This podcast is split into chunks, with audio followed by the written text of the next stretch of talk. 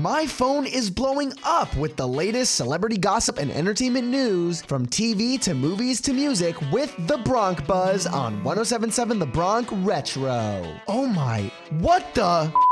What is going on today? Welcome to The Bronc Buzz, your daily dose of sizzling celebrity drama and entertainment news. I'm your host, Heather Batezel, coming at you from ten seventy-seven The Bronc Retro here at Ryder University. Megan Thee Stallion's house was recently broken into, and the rapper was robbed of three hundred thousand dollars in fine jewelry and valuables. The Los Angeles police report stated that two men broke into the twenty-seven-year-old rapper's house on Thursday night.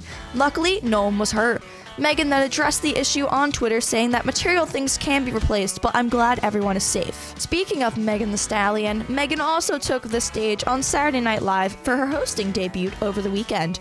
Here's a clip of her hosting this week's S N L. Thank you, thank you, thank you very much. I can't tell y'all how excited I am to be here. Most of y'all know me as Megan Thee Stallion, but if you know me, then you know I go by more than one name. Let's see, we got Tina Snow, the hot girl coach, the H-Town hottie. In other news, Josh Peck has welcomed a new baby boy and is officially a dad of two. The thirty-five-year-old actor took to Instagram on Friday to announce that his wife, Paige O'Brien, gave birth to their second child. The actor shared the happy news after posting a picture on social media of the newborn son sleeping next to his big brother, Max.